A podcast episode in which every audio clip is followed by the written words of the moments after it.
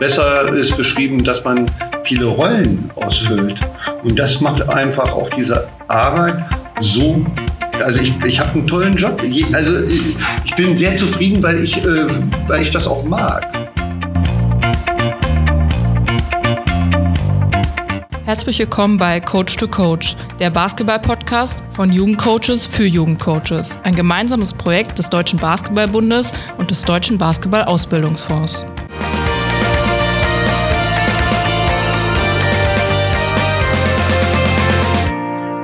Hallo und herzlich willkommen bei der aktuellen Folge von dem Podcast. Äh, mein Name ist Jonas Kolber und heute soll es um weiblichen Nachwuchsbasketball in Deutschland gehen. Zu Gast habe ich heute Stefan Minak und Heiko Czach. Stefan Minak ist Nachwuchsbasketball-Bundestrainer bei den Mädchen und Heiko Czach kümmert sich als Landestrainer weiblich in Berlin um den Nachwuchsbasketball. Und stell dich einmal kurz vor. Stefan, einmal zu dir bitte. Ja, hi, ich bin Stefan. Ich bin seit 2012 beim Deutschen Basketballbund als Coach unterwegs und 2015 wurde ich dann hauptamtlicher Bundestrainer Nachwuchs weiblich und ja, habe diverse Jugendnationalmannschaften in den letzten Jahren begleitet und ähm, bin mittlerweile verantwortlich für das komplette Nachwuchsprogramm im DBB U15 bis U20. Genau, und das ist so meine Aufgabe. Danke, Heiko. Dann noch kurz zu dem, was du aktuell machst. Ja, hallo, ich Heiko. Ich bin Heiko, ähm, arbeite quasi, wie Jonas gerade schon gesagt hat, ähm, aktuell in Berlin.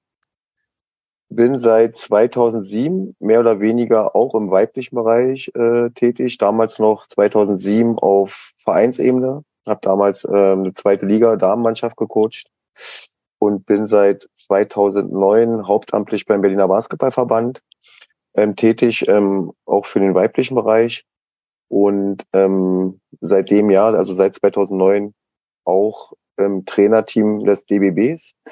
Also habe seit 2009 in jedem Sommer ähm, Nationalmannschaften mitbetreut als Co-Trainer in verschiedenen Altersbereichen und äh, habe somit so ein bisschen Blick, Verein, Verband und Spitzenverband. Und ähm, aus dem Grund bin ich sehr gespannt auf das Thema heute und äh, wie, inwieweit wir da Themen finden, die uns ähm, allen auf dem Herzen liegen. Sehr gut, danke euch für die kleine Vorstellung und genau deswegen haben wir euch auch heute dabei, weil ihr deutlich länger dabei seid als ich und dementsprechend einiges zu dem Thema beitragen könnt. Und ähm, deswegen würde ich ganz gerne anfangen, dass wir, ihr einfach mal schildert, was so aus euren Augen so der gerade der Status quo im weiblichen Nachwuchsbasketball ist. Was hat sich über die letzten paar Jahre getan und an welchem Stand sind wir aktuell wenn wir uns teilweise so den äh, nationalen Basketball angucken, aber vielleicht auch über den Tellerrand hinaus gucken und uns mit anderen Nationen europaweit vergleichen. Heiko, was kannst du gerade dazu sagen, wenn du dir national den Basketball im weiblichen Nachwuchs anguckst?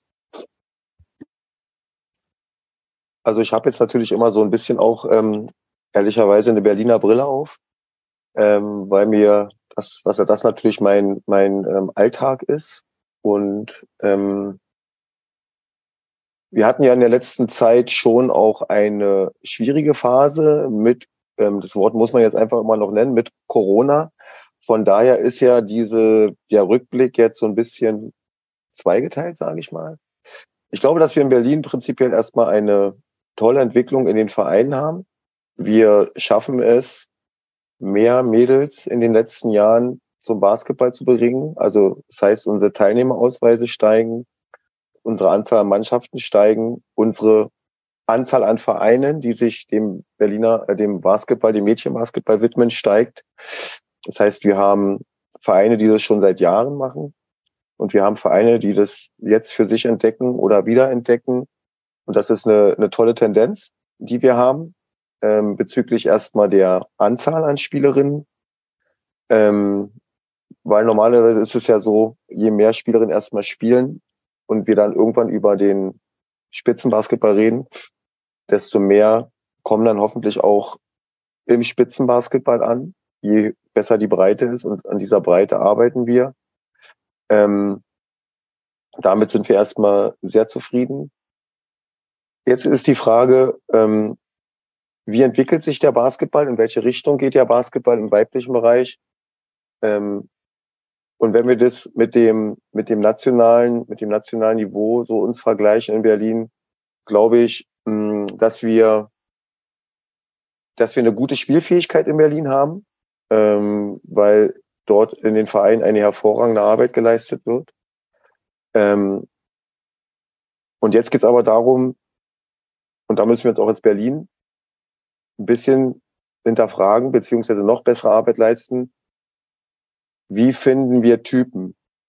Weil letztendlich ähm, ist das eine, die Mädels zu finden, die Basketball spielen und Spielen lieben und für den Basketballsport begeistern.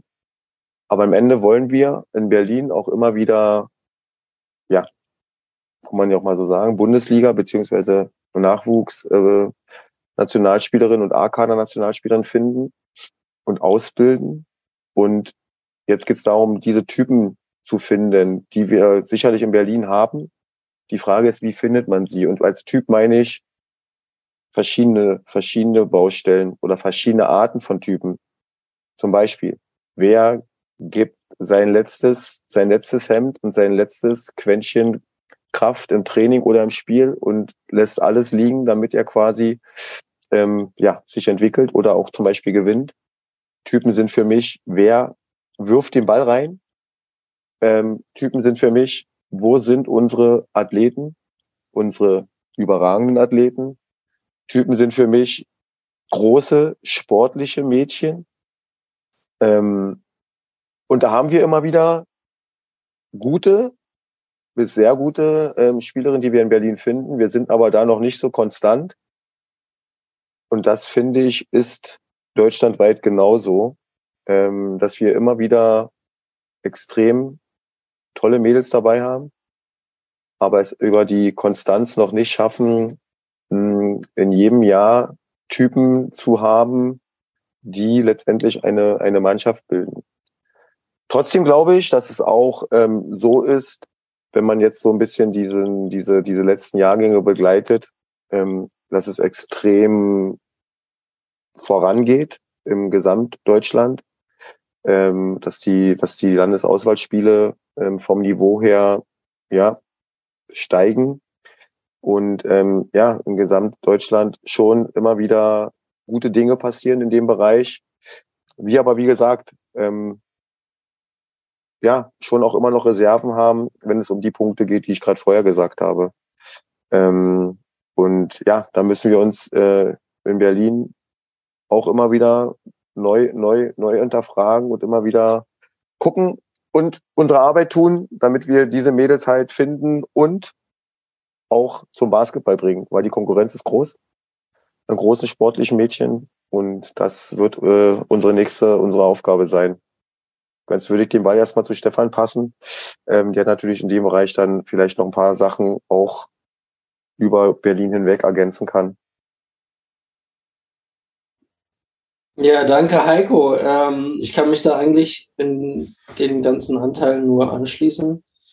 Ähm, was man auf jeden Fall rausstellen muss, wenn man über die Entwicklung redet der letzten Jahre, ist, dass wir ähm, im Bereich U10, U11, U12 ähm, definitiv äh, mehr Kinder zum Sport gebracht haben und ähm, es natürlich auch weiter unser Ziel sein muss, mehr Mädchen für die Sportart Basketball zu begeistern.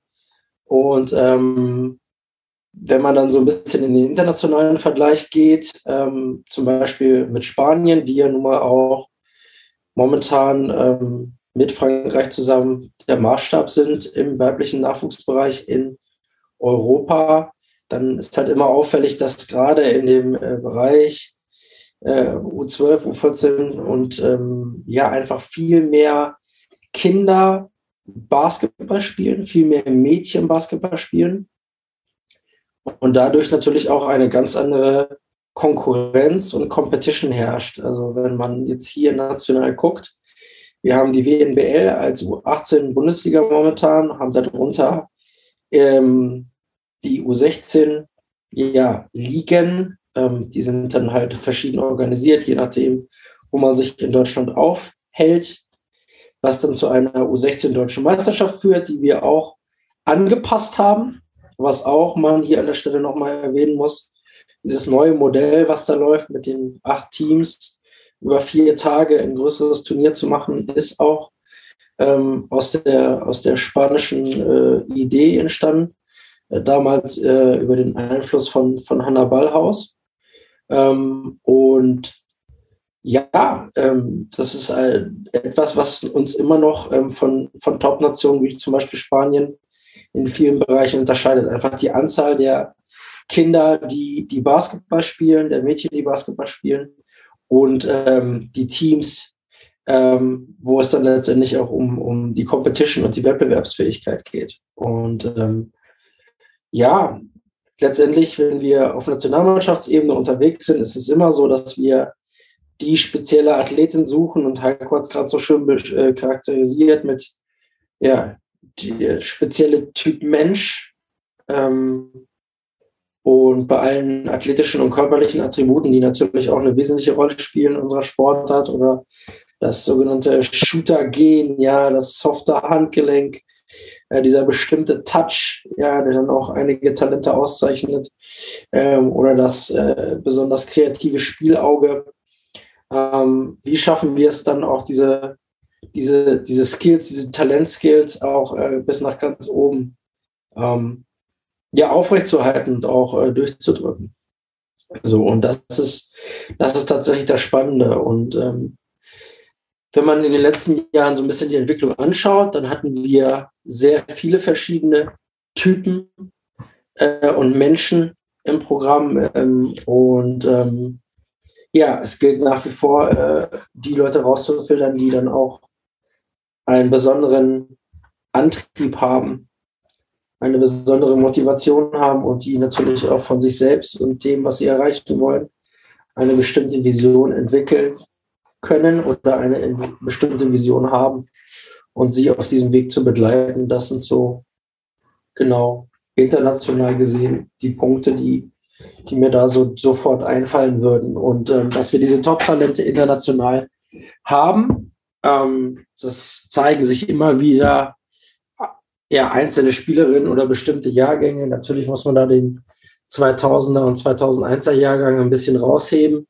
in den letzten Jahren, aber wenn man die ganzen Jahrgänge anschaut, seitdem ähm, ich dabei bin oder das so auch überblicken kann, äh, haben wir immer äh, in jedem Jahrgang irgendeine eine Spielerin oder auch mehrere Spielerinnen und Athletinnen, die, die was Besonderes sind wenn du ansprichst, dass es ja im Ausland, zum Beispiel Spanien, ähm, einfach eine andere Kultur gibt, was das Ganze angeht. Liegt es eher daran, dass es langfristiger schon betrieben wird oder machen sie systematisch was anders, was dafür sorgt, dass sie einen ganz anderen Output kriegen, sowohl in Masse als auch Qualität am Ende, was die Spielerinnen angeht? Ich glaube, dass man ähm, erstmal davon reden muss, dass natürlich Deutschland ist ein Land, äh, das ist sportbegeistert, aber Spanien ist nicht nur sportbegeistert, sondern Spanien lebt Sport noch mehr, als wir das tun. Und ähm, in verschiedenen Sportarten. Also es ist ja nicht so nur, dass Basketball da äh, besonders raussticht, ähm, sondern gerade die Teamsportarten ähm, immer wieder überall dabei sind. Ähm, und sei das Fußball, sei das Handball, ja, als Beispiel nur. Und ähm, ja, ich glaube, dass es irgendwie auch ähm, was mit Kultur zu tun hat und ähm, wir einfach auch ein bisschen schauen müssen, man kann natürlich diese globale angedachte Idee oder jetzt national betrachtet nicht nur verfolgen und sagen, nee, wir sind halt in Deutschland und das ist nun mal äh, unsere, unsere Leidenschaft für Sport. Und ähm, die ist halt sehr individuell und sehr speziell. Ähm, aber ähm, ich glaube, dass dieser Kreis, wo man, wo man die Leute begeistern kann für Teamsportarten, für Basketball begeistern kann, dass wir den einfach ein bisschen erweitern müssen. Und ich glaube, dass wir auch überall, wo wir die Chance haben, den Stellenwert von Sport in unserer Gesellschaft zu unterstreichen, sei es in der Schule, ja, oder sei es auch in, in der Freizeit, ähm, dass wir das tun müssen. Und ähm, darüber werden wir auch mehr Kinder allgemein äh, gewinnen können für, für die Sportart Basketball begeistern können. Das ist so definitiv mein Ansatz, was das betrifft. Heiko, du als der, der ja quasi von euch beiden die deutlich jüngeren erstmal im, ähm, basketballerisch betreut, fällt dir spontan ein oder was fällt dir dazu ein, Kinder noch mehr abzuholen und für, ähm, für den Sport so zu begeistern, dass man dahin kommt, wo Stefan sagt, sie leben den Sport und man hat sie deutlich mehr an einem Punkt, dass sie das so sehr leben, dass sie einfach das, was ihr auch vorhin gesagt habt, ihr Letztes dafür geben würden und sich so reinhängen, dass wir diese Spitzensportler am Ende kriegen können.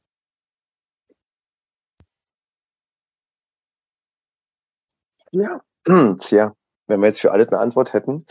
Ähm, aber ich glaube, dass, ähm, und da muss man jetzt mal auch den, ähm, die, die, die Idee, die Alba gerade hat, ähm, die muss ich jetzt mal so ein bisschen mit aufnehmen, weil ich das wirklich super finde. Also wenn man jetzt zu so einem Erstliga-Darmspiel geht ähm, in Berlin, wo die letzten Male wirklich vierstellige ähm, Zahlen, Zuschauerzahlen sind. Und man sieht dann über die Aufrufe von Alba in den Verein, ähm, wie viele kleine Mädchen durch diese ähm, Sommeringhalle rennen. Dann ist das was, was glaube ich ähm, erstmal hilft, weil man, weil man so eine Verbindung herstellt zwischen dem, wo kann es mal hingehen und der Begeisterung und dann ist es dann eine tolle Stimmung und dann spielen da Damen und ähm, das ist äh, was, was mir wirklich in den letzten Malen, wo ich da diesen Spiel mal extrem aufgefallen ist und extrem ja positiv, wo ich was ich extrem positiv aufgenommen habe, wirklich wie groß der Mädchenanteil, der kleine Mädchenanteil ähm, dann quasi bei diesen Spielen ist. Ähm, das ist das ist super super schön zu sehen. Ähm, und ich glaube, dass es so eine so eine Dinge sind, die ähm, Begeisterung entfachen, einfach Events, ähm, Projekte, ähm, sicherlich auch irgendwann, weil letztendlich geht es auch um Familien und um wie funktioniert alles, um Perspektiven, ähm, die wir schaffen müssen, ähm, die auch immer noch ähm, Einfluss auf Begeisterung haben. Aber ich glaube, je mehr Personen es gibt, die Dinge vorleben, die Dinge vorleben und Dinge quasi ankurbeln und antreiben, desto mehr Leute werden auch aufspringen. Und ich glaube, wir müssen halt in dem Bereich größer werden und in den Dingen besser werden, in diesen Event-Sachen und in diesen Verknüpfungen und die Leute mitzunehmen und immer wieder Begeisterung zu entfachen und dann weil die Kinder haben Begeisterung. Wir müssen sie halt erstmal nur mitnehmen und wir müssen sie quasi am Leben erhalten und dürfen sie nicht zu früh, glaube ich, immer in gewisse Schemata pressen.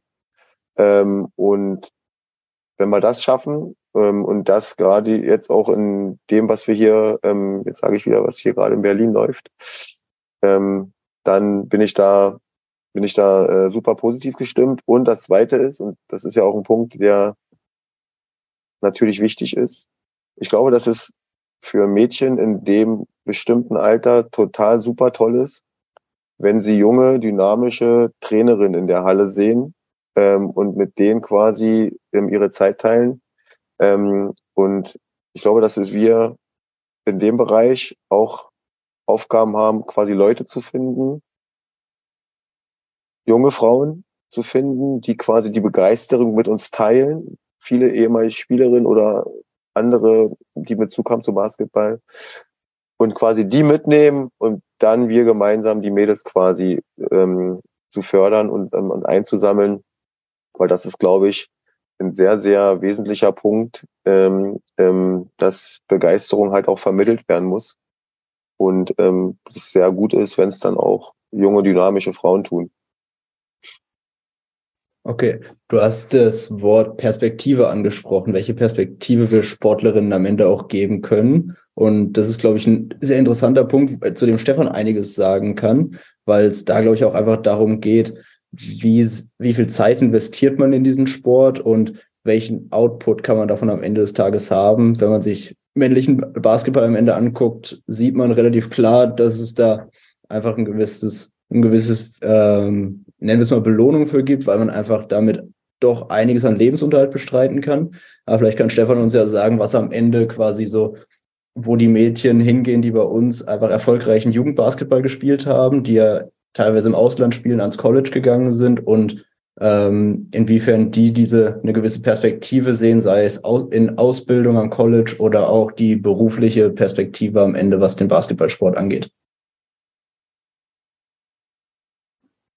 Ja, ich denke, ähm, dass die Perspektive auf jeden Fall eine, eine große Rolle spielt und ähm, es, ähm, Heiko hat es gerade so schön beschrieben, auch damit, ähm, dass man einfach sehen muss, also dass man Vorbilder haben muss dass man sehen muss, dass es ähm, nicht nur sich lohnt, diesen Weg zu gehen, ähm, sondern dass es einen auch motiviert. Und ähm, es gibt verschiedene, verschiedene Wege, um am Ende aus seinem Talent etwas, etwas rauszuholen. Ich glaube, man muss alle Wege auch mal klar beleuchten und es hat alles etwas, etwas Positives. Wenn man natürlich ganz oben anfängt, ähm, und man spielt in der WNBA oder in der Euroleague, äh, wie zum Beispiel eine Satu momentan, ja. Ähm, oder es geht dann weiter, ähm, man ist in der Euroleague und ähm, ja, ist da jetzt in der Rolle reingewachsen als Leistungsträgerin, dann, dann wie eine Marie Gülich, die ja auch in der WNBA viele Jahre gespielt hat, ähm, dann, dann muss man ganz klar sagen, dass der Weg über das College zu diesem Ziel für die beiden funktioniert hat, wenn man sie jetzt als Beispiele raus, rausnehmen möchte. Und ähm, ähm, man aber genauso auch auf der anderen Seite sagen kann, naja, Leonie Fiebig und Luisa Geiselsöder sind halt einen anderen Weg gegangen ähm, und sind in ihren Teams im Eurocup Leistungsträgerinnen und ähm, spielen dort. Und äh, alle vier sind in den besten europäischen Ligen unterwegs. Äh, mit Spanien, Frankreich und der Türkei. Und ähm, ich glaube, dass es nie den, den einen Weg gibt, um am Ende eine, eine Profilaufbahn zu haben und sein Talent voll aus, auszuschöpfen und sein Potenzial, sondern dass verschiedene Wege ähm, zum Ziel führen. Und ähm, Leonie und Luisa sind über die erste Liga gegangen und dann übers europäische Ausland und haben sich immer weiter verbessert und ähm, ja in die nächste Situation äh, gespielt. Und ähm, ja, Marie und Satu haben halt diesen, diese Grundausbildung mitgenommen aus dem College und ähm, sind dann in ihre internationalen Strukturen oder die WNBA gegangen.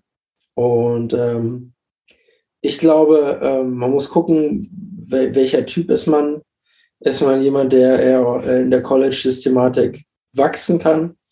Ähm, und ähm, ist man vielleicht auch nicht eher jemand, der in diesem europäischen Spiel äh, ja aufblüht und äh, seinen Weg findet. Und das sind so zwei verschiedene Wege, die man da aufzeigen muss. Und zusätzlich muss man aber auch sagen, dass ja nicht nur die Leute, die es dann nach ganz oben schaffen, wie die vier jetzt genannten, es viele Wege gibt. Ähm, wenn ich schaue, wie viele Leute bei uns durch die Jugendnationalmannschaften gegangen sind und dann am Ende erfolgreich äh, in, in anderen Berufen angekommen sind, äh, mit dieser Erfahrung einfach Jugendleistungssport äh, auf höchstem Niveau betrieben zu haben.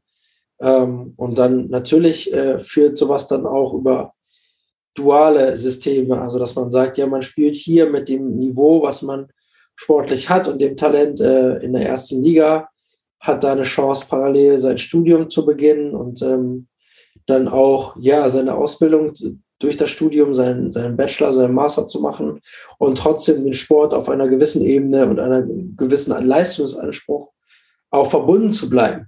Ja, und das unterstützt natürlich auch ähm, dann vielleicht das Studium auch durchführen zu können. Ja, ähm, und ähm, das andere, worauf ich hinaus will, ist ähm, die Zeit nach der ja, Karriere oder Laufbahn, egal ob ähm, in einem dualen System mit frühem Studium oder eine reine Profilaufbahn.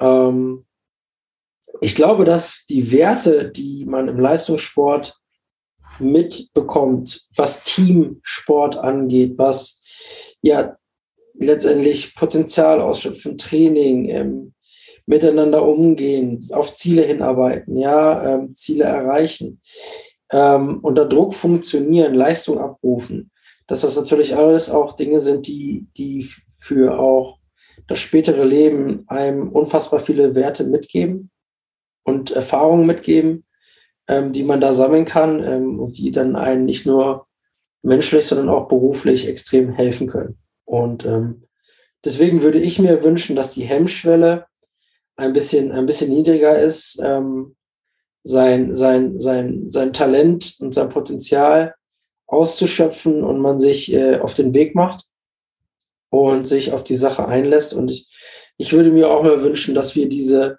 Talente, dass wir sie mehr dazu einladen, über verschiedene Anreize, aber auch auf jeden Fall über Vorbilder, die wir mittlerweile auch alle haben, ähm, diesen Weg zu gehen und sie motivieren. Wenn wir beim Thema Vorbilder sind, ähm, was glaubt ihr, wie wichtig es wäre, mehr Vorbilder auf hohem Niveau auch in Deutschland zu haben? Wenn ich mir deutschen Basketball oder die deutsche Liga angucke, wird sie ja doch stark dominiert von Spielerinnen, die aus dem Ausland dazukommen. Ähm, wie wichtig wäre es da zu sagen, wir, möcht, äh, wir hätten gerne, wie es bei den Männern gemacht wird, dass X Spieler oder Spielerinnen auf jeden Fall einen deutschen Pass haben müssen oder durch sonstige Nachwuchsförderung dafür sorgt, dass in der Spitze auch deutsche Vorbilder ankommen können?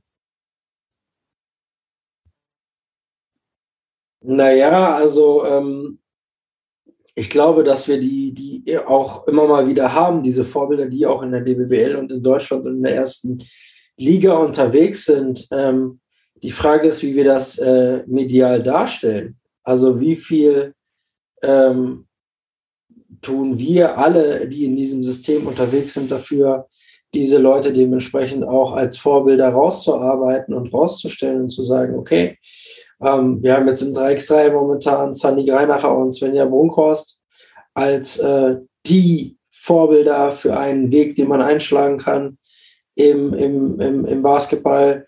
Wir haben in der, in der ersten Liga ähm, jetzt eine Alex Wilke zum Beispiel, ja, äh, die in einem Eurocup-Team in Deutschland ähm, und der Damen-Nationalmannschaft unterwegs ist. Ja, ähm, also ich glaube schon, dass man auch dafür Sorge tragen muss, dass man jetzt zwar nur Beispiele, die Leute, die dann auch in Deutschland Sport betreiben und performen, besser medial äh, als Vorbilder auch äh, präsentieren muss. Und ich glaube, dass es eine Aufgabe nicht nur von den Vereinen ist oder von der Liga, sondern von allen, die in diesem System, wie gesagt, drin, drin sind. Und ähm, darüber auch, ähm, ja, da mehr äh, diese Erfahrungen dieser Menschen auch teilen müssen. Ja, und ähm, das gilt aber auch ähm, für die Leute, die im Ausland sind. Also, ähm, weil selbst da ist ja die Frage, wer verfolgt denn dann einen Werdegang am College von einer Emily Bessower oder einer Lina Sonntag ähm, und äh, ist, da, äh, ist da auch gespannt und denkt sich, hm, wie könnte das vielleicht bei mir laufen? Ja, oder ähm, dass unsere, unsere Top-Leute in den Jugendnationalmannschaften, die ja natürlich auch in der zweiten Liga unterwegs sind, ähm, eine andere mediale Plattform und Aufmerksamkeit bekommen, wo sie vielleicht dann auch gerade die Leute im Nachwuchsbereich inspirieren. So. Und da muss man, glaube ich, eine bessere Verbindung schaffen. Ähm, Heiko hat das so schön ähm, beschrieben mit der Simmering ähm, und, und dem Setting, dass, dass man einfach die, die, die leuchtenden Augen live sieht ähm, wie man das wahrnimmt, wie man dieses Gefühl, die Emotionalität ähm, und das Spiel vor Augen hat. Und auf der anderen Seite muss man auch, glaube ich, ähm, ja, gucken, dass man mehr den Leuten folgt, wie man so schön sagt, oder ähm, Content äh, sich holt, ähm, die, die dann halt auch national oder international ähm, ihren, ihren, ihren Traum leben und, und einfach Basketball spielen und sich ja, diese Leidenschaft einfach und diese, diese Passion für das Spiel wirklich ähm, ja, leben in dem, in dem Fall. Also glaubst du, wir müssten nicht über Quotenregelungen sonst was kommen, sondern versuchen über Vor Vorbilder, die wir schon haben, einfach und gute Jugendarbeit dahin zu kommen, dass wir einfach mehr, mehr Mädchen oder Frauen haben, die dann in der Spitze ankommen und da die entsprechend guten Leistungen bringen, dass sie sich von so oder von selbst durchsetzen. Ich glaube, dass viele Wege zu dem Ziel führen. Also ähm, man muss nicht parallel auf die BWL schauen, die dann auch irgendwann die Quotenregelung eingeführt hat und alle haben aufgeschrien. Ähm, und es war ein Riesenprozess. Ich war damals auch im männlichen Profibereich unterwegs als Co-Trainer und ähm, in der ersten Liga und ja, war, war ganz am Anfang, als diese Umstrukturierung ja losging dabei. Ähm, die Frage ist am Ende, selbst wenn man sich dazu entscheiden sollte und die Verantwortlichen sich dazu entscheiden würden, eine Quotenregelung einzuführen, okay, dann wird über die Regelung ein Bedarf hergestellt und dann muss man überlegen, wie man diesen Bedarf deckt. Und ähm, das kann definitiv einen, einen sehr positiven Effekt haben. Aber für mich die Frage, die sich am Ende eher stellt, ist, wie, also zwei Sachen, vielleicht sogar drei, wie kriegen wir A, unsere Spielerinnen so konkurrenzfähig, dass sie auf dem Feld sind, nicht nur weil eine Quote dafür da ist, sondern weil sie die Qualität besitzen. Also wie schaffen wir das? Und das andere ist, wie können wir die Leute, die in der Verantwortung sind, diese Athletinnen zu verpflichten und auf den Platz zu stellen, davon überzeugen, dass die, diese Athletinnen auch diese Qualität haben und auch bereit sind, äh, in der, im Leistungssport einen, einen Weg einzuschlagen, ähm, wo sie mehr Verantwortung übernehmen können. Ich glaube, das sind so zwei ganz wichtige Punkte, die neben einer Regelung über eine Quote ähm, eine wesentliche Rolle spielen, weil wenn die Emotionalität nicht stimmt und die, die Haltung zu der Sache, dann ist es am Ende nur eine Regel, die ja, die das Haus zusammenhält. So. Und wenn man diesen berühmten Balken dann entfernt oder irgendwann der, ja, vielleicht dann in den Hintergrund gerät, dann bricht das Haus zusammen. Und ich glaube, man sollte versuchen, ähm, stabiler an die Sache ranzugehen und von der inneren Überzeugung und Haltung zu, zu der Sache kommen. Und ähm, deswegen ist es für mich schwer, äh, sich da klar äh, für oder gegen eine Regel auszusprechen. Am Ende würde eine Regel, wie gesagt, äh, definitiv Veränderungen herbeirufen und kurzfristig definitiv helfen, aber es ersetzt nicht die innere Haltung bei den Athletinnen oder bei den Verantwortlichen zu der Sache. Da bin ich fest von überzeugt. Da würde ich gleich mal noch ähm, ergänzen wollen, Stefan, obwohl ich ja mit dem Thema jetzt nicht so viel zu tun habe in den Altersbereichen. Aber ich glaube auch, dass wir eher nicht regeln sollten, sondern uns einigen sollten auf Standards. Also ich glaube, wir sollten uns einigen auf Standards innerhalb der Leute, die in dem System sind. Was ist denn für uns wichtig oder was ist für unsere Athleten wichtig in bestimmten Altersbereichen? Was ist ein Standard für ein WNBL-Team? Was ist ein Standard für ein DBBL-Team bezüglich Betreuung, bezüglich Trainer bezüglich Hauptamtlichkeit, bezüglich weiterer, weiterer Leistungen, die diesen Athleten gut tun würden. Und ich glaube, wenn wir uns auf diese Standards erstmal einigen, einigen würden und alle, die in diesem System sind, mit gemeinsam versuchen, diese Standards umzusetzen und die nicht als, da will jemand uns wieder irgendwas nehmen, sondern einfach als, als Güte, als Qualitätssteigerung, als Qualitätsmerkmal ansehen würden. Ich glaube, dann wäre vielen unserer Athletinnen schon sehr geholfen, weil sie dann automatisch in, in vielen Bereichen, ähm, ja, ich sage es jetzt einfach mal so, nicht mehr so allein gelassen werden, beziehungsweise auf externe Hilfe angewiesen sind, wenn wir als System uns gemeinsam auf Standards einigen könnten. Das würde ich jetzt einfach da nur noch mal kurz äh, ergänzen wollen. Was wäre denn eurer Ansicht nach einer der ersten Standards, an dem man drehen müsste, wenn man, wenn man sagt, wir wollen die Standards erhöhen, die wir haben? Würde es in die Richtung gehen, dass wir die Bundesligisten ein bisschen an WNBL-Teams koppeln, ähm, dass wir sagen, ihr sollt Nachwuchsarbeit betreiben, ähm, damit ihr auch vereinsgebundenen Nachwuchs habt? Oder ist es eher quasi Liga-intern, dass wir einen versuchen, einen Standard für die DBWL zu finden? WNBL findet einen eigenen Standard und wir versuchen da sukzessive das zu erhöhen, was wir haben. Was wäre da die Stellschraube, die euch als erstes einfallen würde? Naja, das sind super komplexe Themen, weil man natürlich gucken muss, wo, wo, wo, wo beginnt man, ja. Also die Frage ist immer, wo bricht man diesen momentanen Kreis auf und sagt, okay, an der Stelle wollen wir mehr und wer hat welche Möglichkeiten und was bedingt einander. Also es ist sehr, sehr komplex zu betrachten. Ähm, ich sage es jetzt mal so, ähm, natürlich kann ich oder muss ich, also muss ich von einem Bundesligisten verlangen, dass er Jugendarbeit betreibt. Ich muss, muss das verlangen. Aber wenn ich gleichzeitig verlange, dass er hauptamtlich Personal einstellt im Management, in der Vereinsführung, ähm, eh, auf der Cheftrainerposition oder im Jugendbereich, ihm aber dann vielleicht die Auflage mache, naja, du musst sofort aber eine WNBL haben, ähm, was natürlich dann auch mit der Liga abgestimmt sein müsste, weil momentan gibt es ja auch nur eine bestimmte Anzahl von WNBL-Plätzen.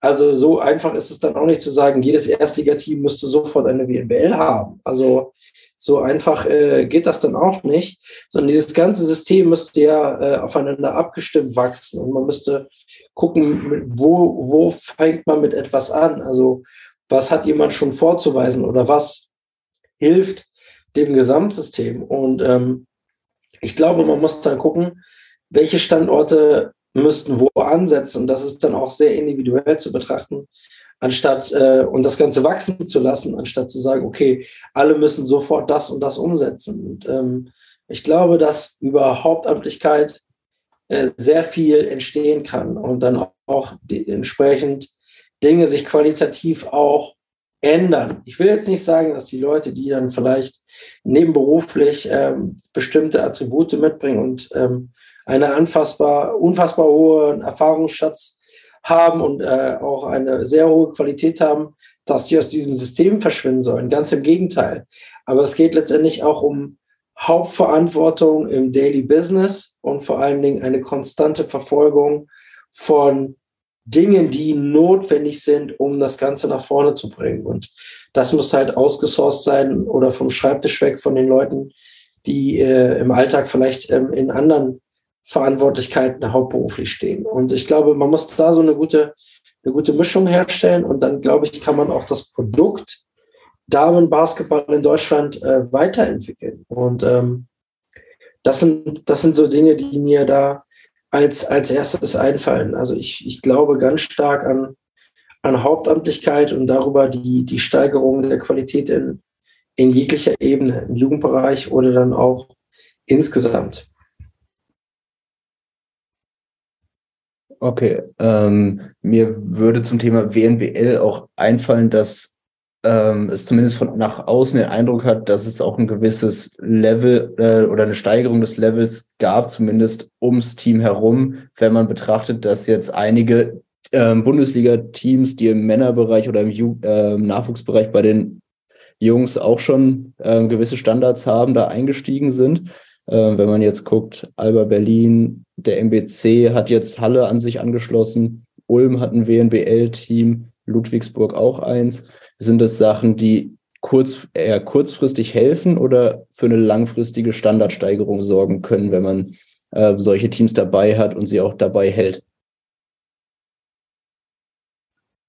Ich glaube, dass äh, das definitiv langfristig äh, helfen wird.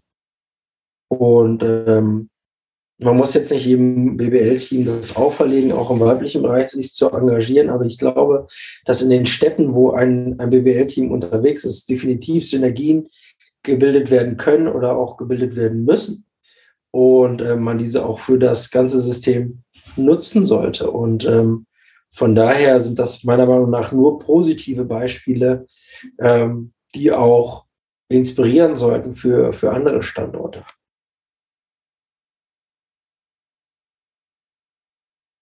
Ich glaube es auch, dass es, dass es super ist, ähm, dass wir das eine unbedingt fördern sollten, ohne das andere zu nehmen. Weil man kann ja auch, man kann ja auch an einem, einem Nicht-Bundesliga-Standort tolle Arbeit machen. So eine Beispiele gibt's ja auch genug.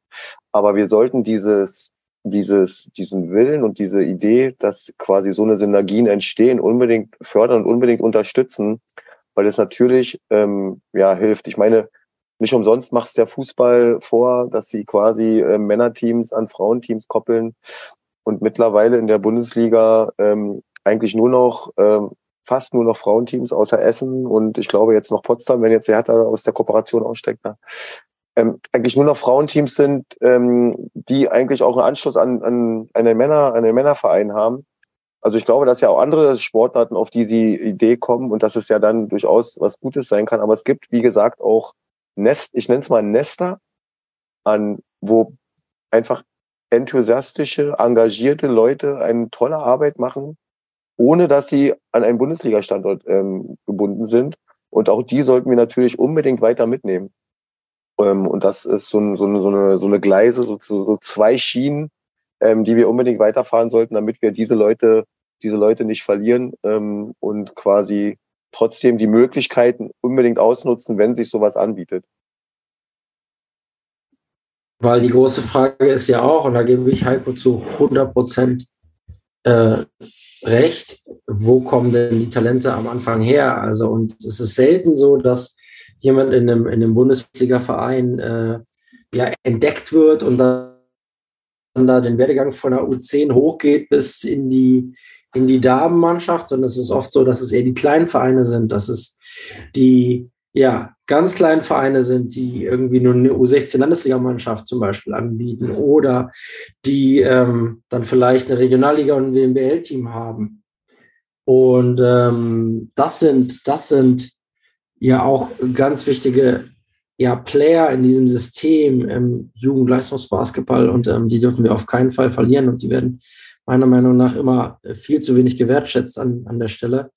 Und ähm, oder auch die Zweitligisten. Ja, ich glaube, dass jeder so ein bisschen so seine Rolle finden muss und auch wissen muss, okay, was kann ich, kann ich leisten und wo kann man in welchen Ligen ansetzen mit, mit Standards und, und Vorgaben und ähm, wie kann sich aber trotzdem das, was sich jetzt schon positiv im System einbringt, auch in der Systematik halten, obwohl vielleicht Standards erhöht werden.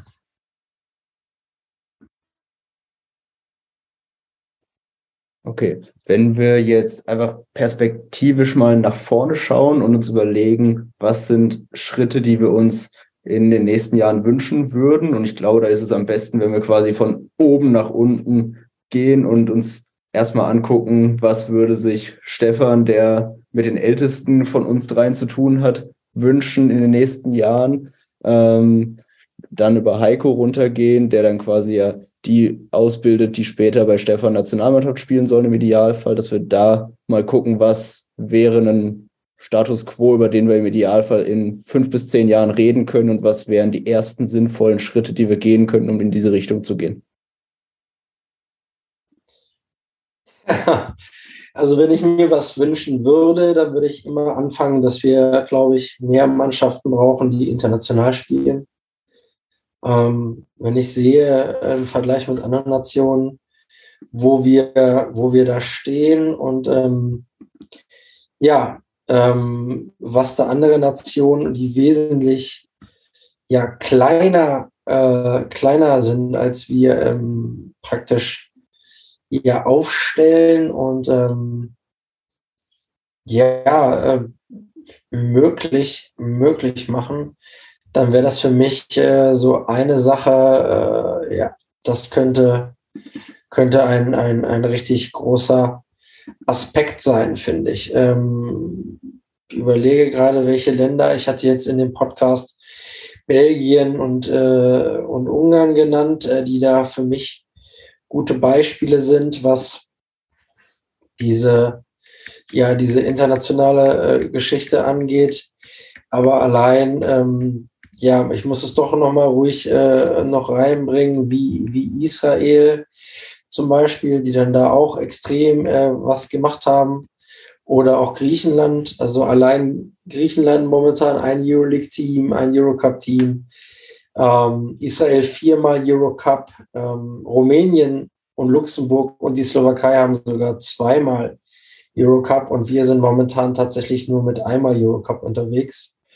Und ich weiß, dass wenn ich Italien, äh, Belgien und Ungarn anspreche, dass sich da natürlich auch eine gewisse Anzahl da äh, bewegt. Also wenn man Ungarn anguckt, dreimal Euroleague, zweimal Eurocup, äh, Italien zweimal Euroleague, zweimal Eurocup, Belgien einmal Euroleague, zweimal Eurocup, ähm, dann sind das dennoch Nationen, wo ich glaube, ähm, dass wir in der Lage sein sollten, uns mit, mit denen zu vergleichen. Und das würde ich mir wünschen, dass die Vereine auch erkennen, den Wert äh, an einem internationalen Wettbewerb teilzunehmen und ähm, wir da einfach mehr, mehr Motivation haben, dafür, darin zu investieren. Das wäre für mich äh, das Erste, was mir da einfällt. Für die zweite Liga würde ich mir wünschen, dass ich in den Presseartikeln nicht mehr lese, ja, dezimiert, dezimiert und dass dann diese Spiele in der zweiten Liga mit fünf Leuten, mit sechs Leuten, mit sieben Leuten stattfinden, weil einfach viel zu wenig Athletinnen da unterwegs sind für diese ähm, 24 Mannschaften. Ich würde mir eine starke zweite Liga wünschen, in der unsere Jugendspielerinnen gefördert und gefordert werden und sie dann auch darauf vorbereitet werden, was, äh, was in der ersten Liga auf sie wartet, dass sie dort Verantwortung bekommen, dass sie Spielzeit bekommen, dass sie auch den letzten Wurf nehmen ähm, und Spiele entscheiden.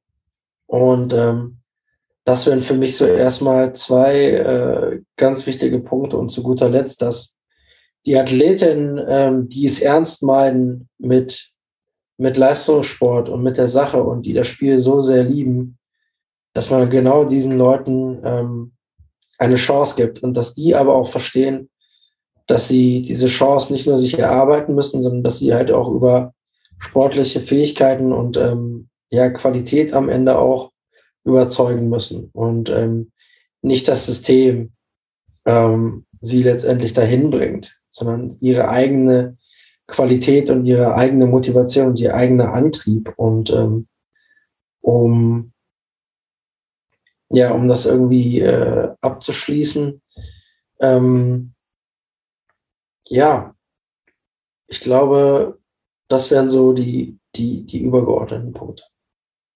Ja.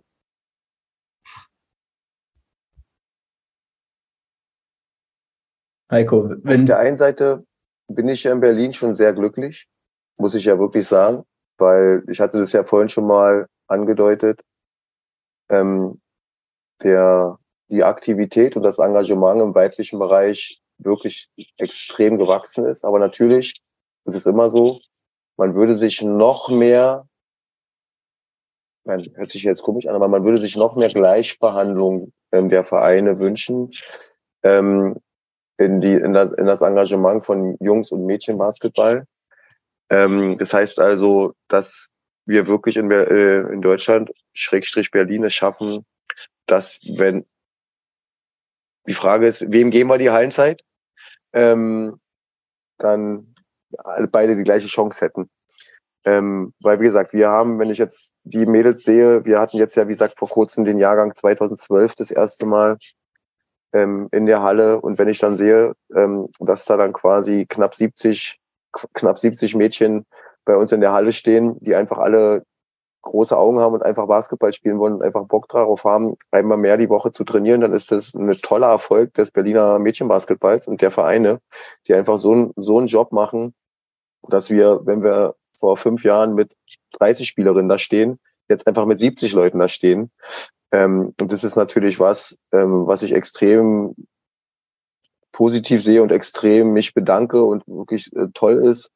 Und wir scheitern dann ja mittlerweile fast, und jetzt müssen wir ja den deutschen Sport ein bisschen und die Infrastruktur ein bisschen ähm, mitnehmen. Wir scheitern ja mittlerweile fast auch mehr an Hallenzeiten und an verfügbaren Hallen, ähm, um die Kinder mit einzusammeln und so eine Sachen an der Sportstruktur als an unserem eigenen Engagement.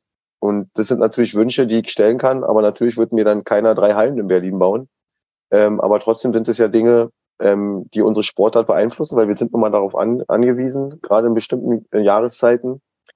Ähm, und da wäre es halt wirklich super, super cool, wenn wir quasi die Mädels, die wir jetzt haben, einfach so besser trainieren könnten, wenn wir über Heimzeiten und Personal uns da qualitativ mehr steigern können. Aber das haben wir ja nicht alleine in der Hand. Das wäre ein Wunsch. Also, wenn ich einen Wunsch hatte, würde ich sagen, bitte baut noch Hallen für Basketball. Ähm, eine Sache, die dann im höheren Alter ein bisschen mir auf der Seele brennt, ist, wie schaffen wir es, ein optimales Verhältnis zwischen Training und Spielen herzustellen. Ich glaube, dass Spielen extrem wichtig ist. Ähm, ich glaube aber, dass viele unserer Top-Athleten in zu vielen Mannschaften spielen. Ähm, und ich glaube, dass das ein wichtiger Punkt ist, den wir gemeinsam mit den Vereinen lösen müssen, ähm, wenn es um die optimale Betreuung und optimale Ausbildung der Mädels in einem gewissen Alter geht. Ähm, das ist ein Punkt, ähm, der mir ja auch so ein bisschen auf dem Herzen liegt, ähm, obwohl ich natürlich hundertprozentig die Interessen der Vereine verstehe. Ähm, trotzdem ist es, glaube ich, so, dass wir da noch nicht einen optimalen Weg gefunden haben gerade. Und ähm, das sind Dinge, die mir, ja, die mir jetzt sofort einfallen würden als zwei Punkte. Ähm, wie können wir das, was wir tun und was wir lieben, noch besser machen? Ich würde sogar noch ähm, was ergänzen wollen. Ich glaube, dass wenn man da nochmal ansetzt an dem, was Heiko gerade gesagt hat, ähm, dass vor allen Dingen die athletische Ausbildung unserer Athletinnen und die Belastungssteuerung letztendlich, dass wir halt auch dafür sorgen, dass die Talente, die wir als Talente identifizieren, dass die Vereine, die ihre Talente identifizieren, also wir alle, die in diesem System sind, egal ob Nationalmannschaft, Landesverbände oder Verein einfach auch ähm, darin investieren, dass die Athletin oben ankommt und dass wir gut auf sie aufpassen und ähm, dass wir alle immer im Sinne der, der Spielerin auch Entscheidungen treffen, die für ihren weiteren Weg äh, wichtig sind und ähm, ja, äh, auch entscheidend sein können. Und ähm, um noch mal das Ganze äh, auf eine andere Ebene zu bringen, zu dem, was ich gerade sagte, ich glaube, dass man auch eine gewisse Identität schaffen muss. Also wir haben über Vorbilder gesprochen in Deutschland. Du hast es gerade so gut nochmal ja einfach äh, rausgekitzelt, aber es geht letztendlich auch darum, will man den Local Hero, will man eine eigene Identität haben? Ist man stolz darauf, eine deutsche Liga zu haben mit deutschen Top-Athletinnen? Ähm, ich glaube, dass diese Identität ähm, auch eine große Rolle spielt. Ähm, und das auch etwas ist, was ich mir sehr wünschen würde, dass man mehr proud auf das ist, was man gemacht hat und ähm, das auch rausstellt und auch dafür, dafür hinarbeitet und darüber natürlich wieder Vorbilder schafft. Okay, das klingt nach sehr ambitionierten Zielen und vielleicht schaffen es ja uns dann in ein paar Jahren entsprechend nochmal zusammenzusetzen und zu schauen, an welchem Punkt wir angekommen sind. Aber an dem Punkt jetzt erstmal bedanke ich mich bei euch beiden für das Gespräch. Danke, dass ihr euch die Zeit genommen habt. Und dann schauen wir, ob wir es nochmal schaffen, uns darüber zu, zu unterhalten. Danke euch.